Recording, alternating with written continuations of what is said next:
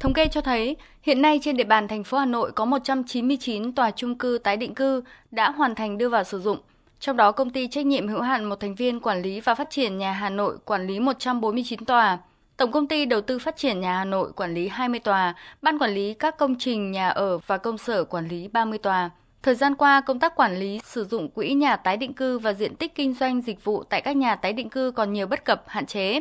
Việc thành lập ban quản trị nhà trung cư còn chậm, đến nay mới đạt được 113 trên 199 tòa trung cư. Công tác bàn giao kinh phí 2%, bàn giao hồ sơ, diện tích chung riêng, nhà sinh hoạt cộng đồng, hệ thống trang thiết bị của tòa nhà tái định cư, công tác quản lý vận hành nhà trung cư của các đơn vị được giao quản lý quỹ nhà cho ban quản trị chậm, đạt tỷ lệ thấp.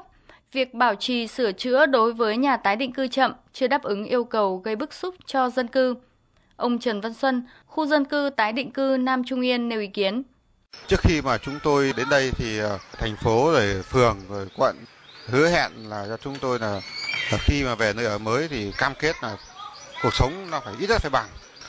Thế nhưng khi mà chúng tôi về ở đây một thời gian sau thì, thì tình trạng là các cái căn hộ xuống cấp từ điện nước rồi các cái dịch vụ xã hội là chúng tôi gặp rất nhiều khó khăn bật thố ga rồi hệ thống thang máy thì không hoạt động lúc được lúc không chúng tôi thì sẽ rất là bất an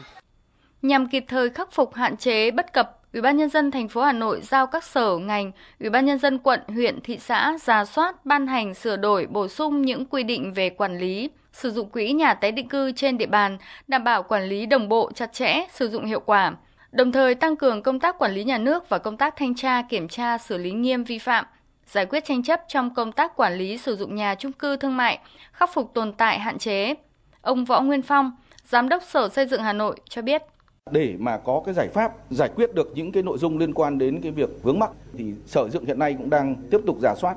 để mà tham mưu cho thành phố trong cái việc là điều chỉnh những cái nội dung liên quan đến công tác quản lý sử dụng cái quỹ nhà tái định cư này đặc biệt là liên quan đến cái việc là tiếp nhận bố trí và bán nhà tái định cư tức là điều chỉnh lại cái quyết định 20 của ban nhân dân thành phố.